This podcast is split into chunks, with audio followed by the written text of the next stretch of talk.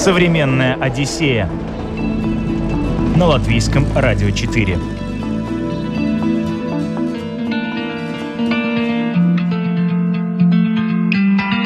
Привет, друзья! Меня зовут Елена Вихрова. Для того, чтобы отправляться в увлекательное путешествие, совсем не обязательно долго планировать маршрут и брать отпуск. Можно накануне длинных выходных взять билет, куда глаза глядят, и уже на месте решить, что делать. Так поступили ательер Юлия Жигунова и ее подруга. Они отправились в Ирландию. Туда же отправляется и современная Одиссея. Мы узнаем, как можно увидеть максимально много всего за несколько дней, а также не упустим возможность спросить у профессионального ательера, как же выбрать выбрать отель для путешествий. Поехали! План как бы нарисован, но когда мы его нарисовали на карте, мы понимаем, что это как бы пол острова. Для бешеной собаки 100 километров не круг. Особенно по встречке. Туда запрещено идти даже, потому что это просто опасно, потому что ты не видишь, что вот он обрыв. А обрыв там, я, мне даже страшно представить, сколько там метров этот обрыв. Ну и, конечно, солнце село, ты находишься на краю света, где нет фонарей, где нет освещения, где есть грязь, узкие дороги и обрыв. Юля была бы не Юля, если бы поехала туда э, не в белых кроссовках, не в светлых джинсах, не в белом свитере. И, конечно же, я падаю в грязь. Современная Одиссея на латвийском радио 4 накануне ноябрьских праздников Юлия и ее подруга решили отправиться в небольшое путешествие. Первое со времен пандемии. План был четкий и понятный, но у Вселенной на их поездку, видимо, были другие планы. Вообще-то изначально мы планировали лететь э, в Шотландию, потому как мы... Во-первых, я мечтала туда вернуться. Я 10 лет назад там год прожила. Для меня Шотландия это такая моя вот страсть, любовь и воспоминания юности, э, роста личностного и так далее. И вообще Эдинбург, мне кажется, одним из самых красивых городов Европы. А, но мы спланировали с подругой поездку так, чтобы улететь 17 вечером и вернуться 21-го тоже вечером. То есть, чтобы были вот эти полные дни официальных выходных, чтобы не брать отпуск и так далее. Но буквально за какое-то короткое время мы узнаем, что РНР, не оповестив нас, меняет время рейса, и вылет уже 18-го, и мы теряем, в общем, сутки что является очень много. А мы уже настроились, уже в голове собрали чемоданы. Говорит, куда? Я говорю, да куда угодно. Смотрим, что просто рейс, который вылетает 17-го после работы и возвращается в воскресенье вечером, чтобы в понедельник идти на работу. Это была Рига-Дублин.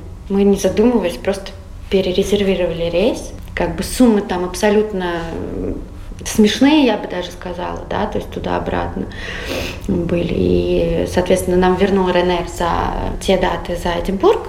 Ну вот и мы улетели так в Дублин. Совершенно ничего не планировали, э, мы не смотрели никаких... Э, я знала только одно, что я хочу попасть на край света. Все. Причем я даже географически не знала, куда мы летим и где они находятся. Так мы туда и попали.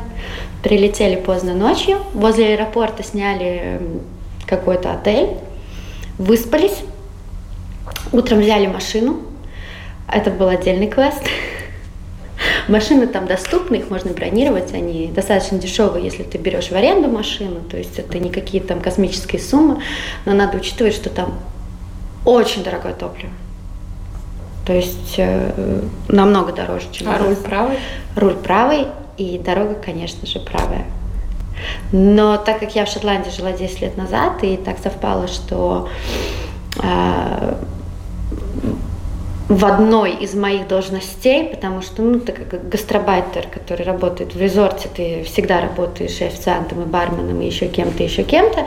То есть я, у меня был один из моих как бы смен, это было guest-сервисы, так называемые, а резорт огромный, мне нужно было там в соседний гольф-клуб возить там почту, еще чего-то.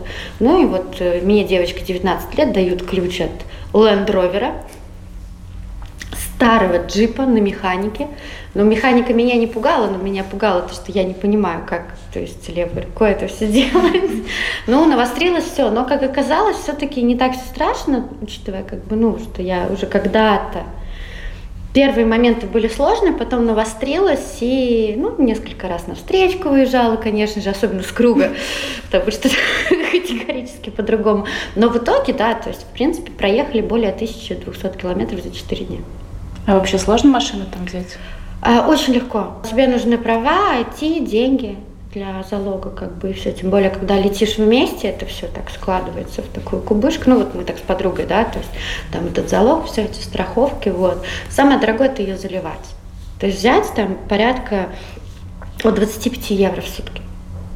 То есть мы, мы взяли за 30 маленькую машинку, вообще это было комфортно, удобно, и как бы в этом плане она малолитражка, но там особо ты не, раз, не разгонишься, потому что очень гористая местность, очень много серпантинов, особенно в таких туристических местах, куда мы ездили в горы, там особо не раз, да и куда особенно, правый руль, правая дорога, ну, там, там, там разгоняться было достаточно опасно. Это разве что дорога от, э, обратно уже в аэропорт, когда у тебя шоссе, там 4-5 полос, да, то есть ты себе едешь уже комфортно и чувствуешь себя в последний день, последний час комфортно за рулем. Но в целом а, это такой даже э, интересный experience, когда ты мало спишь, э, ешь на ходу и хочешь просто максимально больше увидеть. План, что делать в Ирландии, родился в самолете. И неважно, что на карте он оказался довольно сложно реализуем. Вижу цель, не вижу препятствий. Главный девиз Юли. Что за объекты выбрали девушки в качестве must-see и не разочаровались ли? Говорим дальше. Мы обязаны были найти рождественский э, базарчик, потому что в Риге их не предвиделось. А, мы хотели, вот, э, я, это была моя прям мечта, вот на край света, да, клифф, Cliffs of Moher. И как бы плюс э, я хотела обязательно какие-то горы, ну и что-то по дороге, что-то увидеть, да, то есть это было такое, что план как бы нарисован, но когда мы его нарисовали на карте, мы понимаем, что это как бы пол острова. Ну, для бешеной собаки 100 километров не круг. Особенно по встречке. А, параллельно мы нашли примерно в таком каком, ну, условном пересечении дорог этот гестхаус, куда плюс-минус удобно возвращаться, не слишком далеко, то есть там мы смотрели, чтобы все было ну, не дальше, чем там, те же 80 километров от э, того места, где мы сняли. Сняли чисто случайно по букингу, то есть нам было что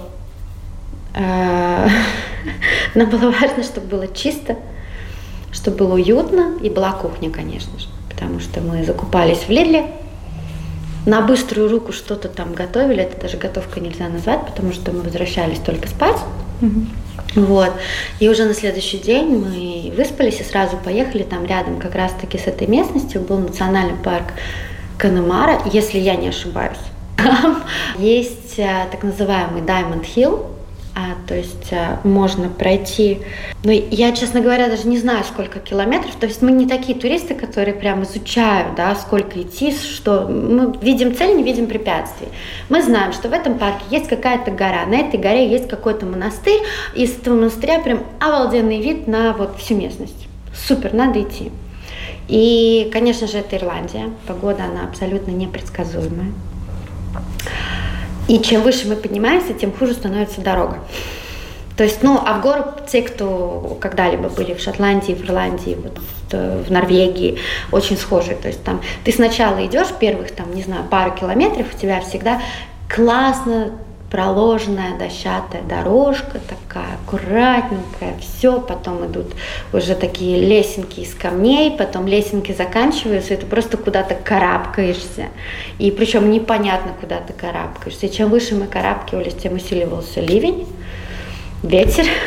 Ну, ливнем это не, нельзя было назвать, потому что мы по ощущениям, ну и в принципе, как мы тоже подошли, когда к этой горе, мы увидели, что гора в облаке. Mm-hmm. То есть мы, наверное, просто вошли в облако, mm-hmm. усиливался ветер. Мы дошли почти до самого конца, но это уже было достаточно опасно, потому что ветер был жутко сильный. Хотя, когда мы только уже оттуда спускались, но спускались это тоже отдельная тема, потому что это, ну, как камни скользкие, там везде грязь. Mm-hmm. Это был такой для меня так особо челлендж, потому что я э, скажем так, не сильно спортивная девушка. То есть я могу много ходить, могу много что, но вот куда-то там залезать и что-то у меня немножко страх, там что-то эм, сломать, оступиться, там, упасть. Я сразу все, все сценарии, ну, как девочка, да, то есть, что меня там на вертолете куда-то потом везут со сломанной ногой, все как надо, да. И эм, мы уже когда возвращались, э, рыжий кучерявый ирландец в шортиках, вот в эту, когда мы там просто укутывались от ветра, прятались, э, бежал туда. Бегают там все, там очень много бегунов. Мне кажется, что, не знаю, там просто все, кого мы видели, все бегают. Причем он бежал так активно, с энтузиазмом, и он точно знал, куда он идет. Мы с подругой посмотрели друг на друга, поняли, что мы не отсюда. Как бы. И нам, наверное, надо куда-то ехать просто, ну, и хотя бы что-то поесть.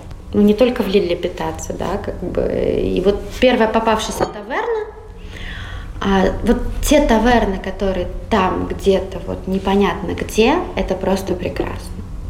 Потому что я не могу сказать, что в Ирландии есть какая-то там в Шотландии особая кухня, помимо их там завтраков супер жирных со всеми этими э, колбасами и так далее, да, но как бы у них есть какие-то свои специфические вещи, которые как бы вкусные. Но еще учитывая, что Ирландия это остров, остров, который находится э, возле залива и соединяется с Атлантикой, там, конечно же, очень много морепродуктов, да, и это прекрасно. Ну и, конечно же, везде у них э, пасутся коровы, бараны, стейки у них просто прекрасные, морепродукты у них прекрасные, да, и то есть в плане вот такого, какой поесть, это такие маленькие именно места я советую, потому что когда мы были уже в туристическом месте, это было ужасно. При всем антураже ирландского паба, как это красиво, из дерева все вырезано вплоть до потолка, какие-то витражи, музыка, все, официанты, нет, вот эти пабы, где местные ирландцы лет так 70 сидят, пьют пиво, играют в карты, вот туда заходить. Вот это уже проверено прям сто процентов. А по ценам дорого поесть в кафе? Я скажу, что цены, в принципе, как у нас. Да, то есть на одного человека там первое, второе, бокал вина, там кофе где-то выходит 30 евро. То есть это ровно как у нас. Да. Я, конечно, мы не замахивались э, на рестораны гида Мишлен. Мы пытались в один попасть, но нам сказали, у нас там бронирование на месяц вперед. Потому что в Ирландии очень много ресторанов и кафе именно вот э, из гида Мишлен. Поэтому в этом плане как бы, ну, им в принципе повезло да, потому что у них много качественных мест, то есть ты сразу знаешь, что ты открываешь, о, гид Мишлен, ты идешь. Но наверняка надо считаться с тем, что там все-таки будет дороже, чем в таких местах. Uh-huh. Вот. Потом мы вернулись, и на следующий день у нас был вот рождественский базарчик. Мы нашли, что в городе неподалеку от того места, где мы сняли наш дом, а, есть э, город называется Галвей, он тоже достаточно туристический, там есть базарчик. Но в прямом смысле и качели, карусели, да, то есть и домики, и глюнтвайн, и разные поделки, аттракционы, и, и можно, не знаю, там э, кидать э, из таких, не знаю, ватных, в общем, ватные мешочки. Их, их нужно было кидать в деревянные кегли, чтобы выиграть вот там такого гнома. Мы пытались отчаянно, они даже не долетали. Ну, это понятное дело, то есть там это выигрывает какой-то очень, не знаю, везучий человек. Мы пытались, но это весело, это антураж, и там был рождественский вагончик, который вот катал людей вокруг колесо обозрения везде вот эта рождественская музыка, люди с э, шапками ходили, этих гномов, и дети со всякими мигающими шариками, ушками и так далее. То есть мы поймали этот вайб, как сейчас модно говорить, да, то есть это настроение. Мы там провели в этом городе практически полдня, потому как город украшен безусловно красиво, да, то есть можно просто гулять, наслаждаться, там очень красивая набережная, да, ну, в принципе, есть что делать. Вот. И как раз-таки вот там, в центре, вот рядом с этим базарчиком мы выбрали самый а, популярный ирландский паб в котором было вот весь антураж, все красиво, но еда была просто безвкусная и дороже, чем где-либо мы до этого ели. То есть это опять же убедилась в том, что в таких вот именно на туристов нацеленных местах, когда туристы валят валом, ну то есть их настолько много, что они не заморачиваются на качество. Угу. Потому что везде очереди, везде сертификаты, то есть э, везде опять очереди, официанты не торопятся, то есть это было такое, мы чувствовали, а что мы сюда вообще пришли, зачем это сделали? Наелись бы сосисок на этом базарчике, да, ну как бы и все. Да. Современная Одиссея на латвийском радио 4. Сегодня путешествуем по Ирландии. До этого уже обсудили вопросы аренды машины, цены в пабах, качество еды, побывали на рождественском базарчике. А далее поговорим о ночлеге. Но невозможно, общаясь с ательером, не воспользоваться глубиной его знаний и не выведать лайфхаки, как выбрать хороший отель. Я скажу так, что если я путешествую с друзьями, то я чаще доверяюсь, э, доверяю им, потому как я требовательна, вредна и всегда найду к чему придраться. Но когда я путешествую сама с ребенком, то для меня это, конечно, всегда очень тщательный отбор. И даже э, в банальную Турцию, как говорят, да, то есть я изначально нахожу отель, в котором хочу остановиться сама, а потом уже ищу оператора, который предлагает этот отель. То есть я иду наоборот. Конечно, это в первую очередь отзывы на букинге, которые проверены, да, потому что я не устану буду повторять, что TripAdvisor не показатель, потому что до некоторого времени любой мог там написать вообще все, что угодно. Общий рейтинг на Гугле, конечно же, это очень важно. И отзывы за последних полгода. То есть ты не читаешь все лучшие отзывы или все плохие отзывы, ты читаешь только актуальные. Потому что Берем во внимание пандемию. Она внесла свои коррективы в большинство отелей. Чтобы удержать высокий рейтинг в пандемии, надо очень попотеть. Очень, поверьте, я знаю. А в целом, то есть для меня главный показатель это, конечно же, чистота потому что чистота это номер один, то, что важно, да. И неважно, как тебя встретят на ресепшене, на каком языке с тобой будут говорить, вообще не важно, сколько вежливый будет там, не знаю, персонал, который несет твои чемоданы, или даже, может быть, не будет такого персонала. Тебе могут там, не знаю, дать скидку в ресторане или, или рассказать о лучших бесплатных мероприятиях, там, вашему ребенку дать халат и тапочки, но если ты заходишь, у тебя на кровати там волос, пятно или еще что-то, все предыдущее трется сразу. Поэтому, как я всегда говорю, главный э, вообще работник э, отеля, который отвечает за успех, это горничная. Потому что грязный номер, там что-то с пятнами, неубранное или там забытые какие-то вещи под кроватью, что часто бывает, да, это сметает сразу все впечатление, которое произвели коллеги до того, как ты вошел. С отелем разобрались и далее отправимся в самое важное для Юли место, ради которого, собственно, она и прилетела в Ирландию. Утесы Мохер. О том, как девушки встречали лучший в жизни закат, а потом не без экстремальных происшествий возвращались в кромешной темноте, далее. Следующий день у нас был спланированный, это вот клифы, так называемый край света. То есть уже, грубо говоря, оттуда вот только видно Америку. И это было моей такой давней мечтой. Я очень люблю вообще утесы. Мне кажется, когда ты... Вот это мои личные ощущения, когда ты стоишь на обрыве высотой порядка там более 100 метров, только в те моменты ты ощущаешь мощь природы, силу природы, да, и то есть ты смотришь на а, слои утесов, то есть э, я не знаю, как они там э, геологически называются, да, но их прям видно, как они нарастают, эти слои. Ты понимаешь, что тебя не станет, а они останутся.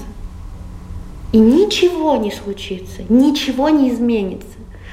И вот в только такие моменты, когда я ощущаю вот то, что, в принципе, вот она моя одна жизнь, да, это меня пробуждает как-то двигаться вперед и как-то понимать что моя ценность только во мне и у меня. Если я себе не придаю ценность, то мне никто другой ценность не придаст, потому что фактической ценности это не имеет. И я всегда кайфую в таких местах. Вот первый раз я это ощутила на, водопа... э, ощутила на водопаде Ниагара. Ты – это вода. Скала, обрыв. Все. Секунда. Все. Да, и вот я не знаю, это может быть какой-то подвид мазохизма, но для меня, меня это, мне это дает толчок, особенно когда настроение после, э, скажем так, пережитого за последних полтора года не очень э, на подъеме, то вот такие моменты меня поднимают.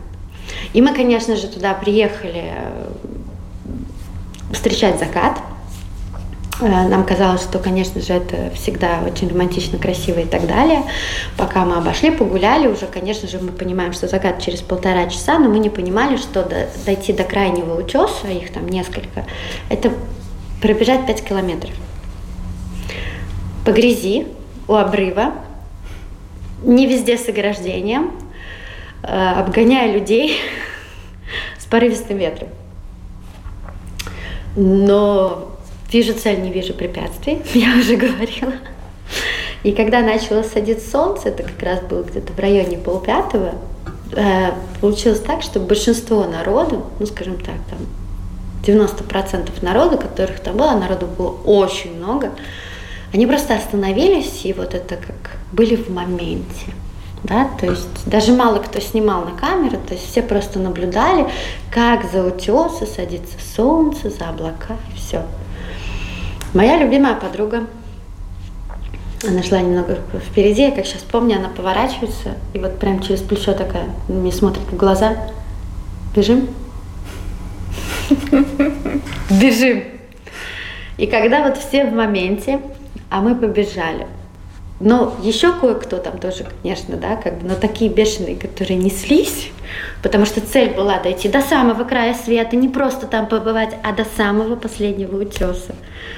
Цель была достигнута. И как раз-таки, когда уже солнце село, и когда из горизонта выходили такие огненные лучи, уже закатные, да, через облака, через тучи, мы дошли ровно до конца. И вот самый лучший вид, конечно же, был тогда и оттуда. И я пару фотографий уже выставляла на Facebook, но я как-то я не знаю даже, как их выставить, что там описать, что рассказать, потому что это такая неземная красота природы, такая мощь, которая это надо видеть, это не надо смотреть на фотографиях.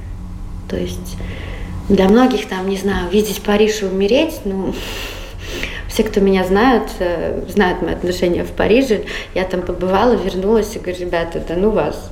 Дорого, невкусно, некрасиво, грязно и вообще, да. А вот это надо увидеть, потому что это та мощь природы, которая заставляет многих, наверное, задуматься. На меня это лично действует. У меня в гостинице сейчас очень много гостей из Ирландии. Ну, логично, мы к ним, они к нам. Каждый ищет свою экзотику. И я, конечно же, не удерживаюсь, рассказываю, что я недавно там была, мне так понравилось, да, я говорю, где вы были? Ну, там-то, там-то, я на клифах. Он говорит, ну и как, вы хоть один там клиф увидели?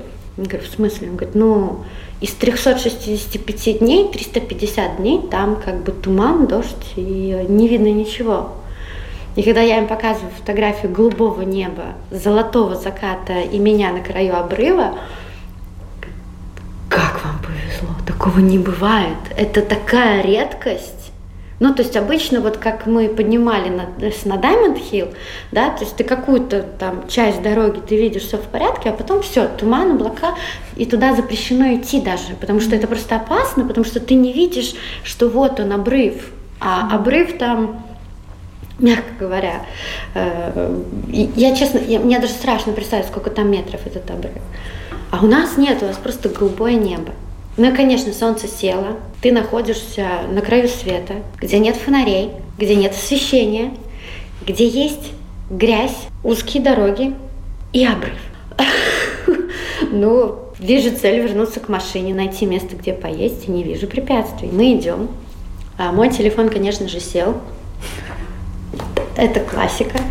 У подруги телефон э, не сел еще, и она идет впереди и светит фонариком. А учитывая, что там постоянные ветры, сырость, все, то есть эта дорога, она всегда такая, как, ну, размытая грязь. И получается так, что когда ты идешь обратно, у тебя с правой стороны электрический забор перетянутый, потому что там уже пасутся животные. Коровки, барашки, там частная территория и так далее. То есть, ну, все нормально, вообще все происходит. И в какой-то момент мы идем и не понимаем, что там за фонарь светит. А мы еще шли, когда э, получается так, что на полпути с невероятным видом был устроен э, под таким, как стеклянным, стеклянный, как купол, как карета какая-то. Ну, в общем, ресторан в стеклянном таком овальном э, сооружении с видом на утесы, на закат. Там был стол, просто потрясающе. И мне Крис, подруга, говорит, она говорит, смотри, там, наверное, кто-то сейчас обедает, о, ужинает, шикарным видом. А потом мы понимаем, что это не обедает, что это луна. Огромная, круглая, полная луна, которая на нас светит. Такой огромной луны я в жизни не видела. И в итоге мне подруга говорит, не пугайся, здесь коровы. Полнолуние, темень, узкая грязная дорога, электрический забор, и я вижу, как справа от меня бодаются коровы. Другие коровы загнаны просто в угол, их штук 20, наверное. Они наблюдают за тем, вот из этого угла, как бодаются те две. Мы пытались это снять на видео. Две девочки. Ну, минуточку. Да, то есть у нас это не удалось, потому что надо было выключить фонарик, найти видео, да, ну, то есть, но сам факт, вот, вот эти эмоции, и, конечно же, уже от усталости, потому что 5 километров в одну сторону по такой дороге, еще тебе 5 надо вернуться по темноте, по грязи. Конечно же, я падаю. Логично. Но Юля была бы не Юля, если бы поехала туда не в белых кроссовках, не в светлых джинсах, не в белом свитере. И, конечно же, я падаю в грязь. Но мне уже было неважно. Подруга говорит, она оборачивается, с тобой все в порядке. А я смеюсь, ну, потому что, ну, а что здесь еще, если не смеяться? Темень, две веселых девчонки, коровы, полнолуние. Проходит 30 секунд, и падает она. Я, конечно же, начинаю смеяться от того, как это весело происходит, и падаю второй раз. В общем, ну, машину мы пытались потом очистить, сдали, как было, вроде нам никто ничего не сказал.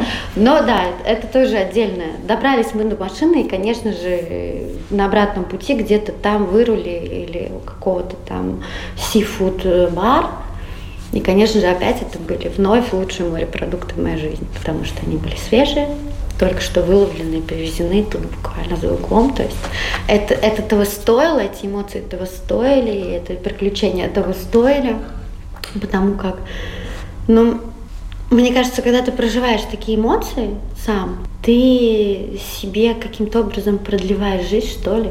Мне, почему-то хочется верить, что эти эмоции восстанавливают там нервные клетки. Потому как ты воспринимаешь себя как часть природы в тот момент. И просто хочется верить, что вот эта природа, она еще будет там сотни тысяч лет вперед, да, что мои там, не знаю, внуки, правнуки, да, смогут еще это все увидеть. И только в такой момент я об этом задумываюсь. Я не из тех, кто сортирует мусор, mm-hmm. да, там, не знаю, живет год без покупок. Нет, я абсолютно обычный человек. Но в такие моменты я об этом, конечно же, только в таких местах, где много гор, воды, зелени, я чувствую себя вот как-то вот с живой природой. Меня не тянет в пустыню, меня не тянет каким-то таким вот, не знаю, вот никогда не была в Египте и как-то не хочется, никогда не была в Марокко и не хочется, mm-hmm. да, то есть там Индия и прочие вообще не тянет, да, а вот с удовольствием побывала бы вот в той же Грузии, я еще не была. Опять горы, вода, много зелени, да, то есть вот Исландия, да, Новая Зеландия. Не хочу в Австралию, хочу в Новую Зеландию, да, то есть какой-то такой все-таки параллель можно уже провести, наверное, где ты чувствуешь себя наиболее вот единым с этой природой. Современная Одиссея на латвийском радио 4. Шотландию, куда изначально Юля собиралась, она тоже получила. Об этом поговорим далее. А еще о профессиях. Сложно встретить где-то еще настолько консервативный обслуживающий персонал в отелях, который с таким достоинством служит своей профессии, с таким трепетом следует всем традициям, что хочется снять шляпу. На последний день до отлета, отлет у нас был, по-моему, в 5 вечера, что-то такое, уже не помню. А, то есть мы рано встали, сдали дом, и поехали, получается, уже мимо аэропорта, немножко в другую часть Ирландии, в более гористую. Вот, как потом нам там один, как я понимаю, местный а, парень, потому что там очень много народу, все фотографируются, все общаются. Ирландцы вообще такие очень общительные. Он нам рассказал, что именно в этом месте снимали э, фильм про Шотландию. Я говорю, ну это один в один, где я жила один в один. То есть вот Highlands, да, я жила там почти на самом севере, горы, рей, ну просто, просто один в один. Он говорит, ну вот-вот, как бы да. То есть э, парадоксы, да, что вот снимали в Ирландии фильм как бы о Шотландии. Вот. И это получается национальный парк, по-моему, он называется Виклоу. То есть там именно самая гористая местность, самые крутые серпантины, именно вот, вот просто горы да, и получается там как раз-таки как э, царство озер, там несколько озер идут вот одно через другое, и вокруг горы, а по центру озера. И ты опять смотришь вниз, у тебя челюсть отвисает, и ты замираешь в этом моменте, да, и не понимаешь, тебе фотографировать, смотреть, думать, мечтать, загадывать, что тебе делать, да, то есть такое какое-то невероятное. Конечно, все эти замки, да, то есть сколько там замок, это же считается как остров тысячи королей. Там замок на замке и один красивее другого. Да. У меня была тоже такая мечта попасть а, в Ashworth Castle, который является пятизвездочным отелем, он является членом ассоциации Leading Hotels of the World и несколько лет подряд входил э, в топ лучших отелей мира. Но мне как ательеру это было прям... А, остановиться там а, не предвиделось возможности, потому что стоимость э, за одну ночь в номере это было ровно столько, точнее ровно половина того, что мы заплатили за четыре ночи за дом. Пока это не было возможным, и даже на осмотр не пускали, потому что сейчас из-за пандемии, если раньше ты как ательер мог просто напроситься осмотреть любой отель, и тебе с распростертыми объятиями все рассказывали, то сейчас на въезде встретил пожилой белбой. Вот чем я еще люблю Великобританию, что там любая профессия в любом возрасте – это ценности, это достоинство. Да, 80-летний официант – 70-летний болбой, да, или там дормен, ну, который вот открывает или встречает, да, гостей. И они все в таких фраках, цилиндрах, да, у них обязательно будет какая-то вот такая шапка, то с пером, то еще с чем-то, да, они будут в перчатке. Их культура речи, она поражает меня каждый раз вне зависимости от того, кто ты, где ты, как ты, к тебе будут обращаться как к самой высокопоставленной персоне. К сожалению, у нас этого нет. Да, у нас этого нет, у нас в основном в э, индустрии гостеприимства работают молодые люди, которые считают, что это очень временная работа. Они не видят необходимости учиться правильно и интересно говорить, да, и они общаются с тобой ну, на таком уровне свойств да. А там вот эти красивые выражения, там, pardon, madam, да, то есть там, would you mind, ну, это настолько все любезно, это настолько не наиграно. И ты чувствуешь, что ты вот принцесса, которая не попала в свой замок, потому что ковид. Но фоточка на фоне есть. И много красивых парков, все ухоженное, все. Единственное, что меня опять же поражало, да, у них нет мусорников. То есть вот у нас, мы жалуемся, что у нас нет, у нас очень много мусорников. Очень. Потому что там их нет вообще. И как добропорядочный гражданин ты ходишь с этим фантиком, да, или с, каким, с какой-то упаковкой от чего-то там, по карману ищешь какой-то мусорник, потому что их просто нет. Ну там чисто? Очень чисто. Все газоны идеально. То есть они эти фантики носят Они носят с собой, собой и, и, но опять же дворники, ну, то есть есть чистильщики, дворники, уборщики, которые за этим следят. Везде, где мы были, был, был крайне чисто. Крайне чисто. Я не видела мусор. Или, может, я его просто не замечала. Хотя, опять же, в Париже его было сложно не заметить, да, когда я гуляла. Тоже Монматер, это было, наверное, самое грязное место вообще в жизни, в которой я была. Вот. Хотя мне казалось, после Нью-Йорка меня ничего не удивит. Нет, Париж мне показался грязнее на фоне вот этих ожиданий. Угу. Хотя по факту, конечно, Нью-Йорк грязнее, но на фоне ожиданий от Парижа мне прям вот...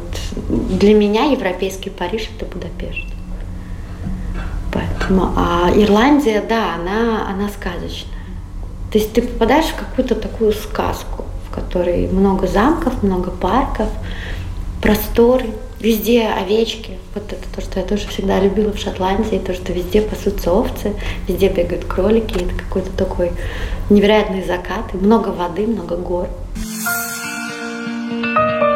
Для того, чтобы получить огромное количество впечатлений и восстановить душевные силы, совсем не обязательно лететь куда-то далеко и надолго. Четырех дней вполне может хватить, чтобы поесть вкусных морепродуктов, насладиться лучшим закатом на утесах высотой в 200 метров, проникнуться рождественской атмосферой на базарчике, полазить по горам, в ночи под луной поваляться в грязи на краю обрыва и упиваться видами потрясающей природы. Все это про Ирландию, куда на длинные выходные слетала ательер Юлия Жигунова. Благодарю сегодняшнюю гостью и завершаю программу. Подписывайтесь на подкаст «Современный Одиссей» на крупнейших подкаст-платформах или слушайте нас на волнах Латвийского радио 4 по средам и воскресеньям в 15.10. Программу подготовила Елена Вихрова. Пока. «Современная Одиссея» на Латвийском радио 4.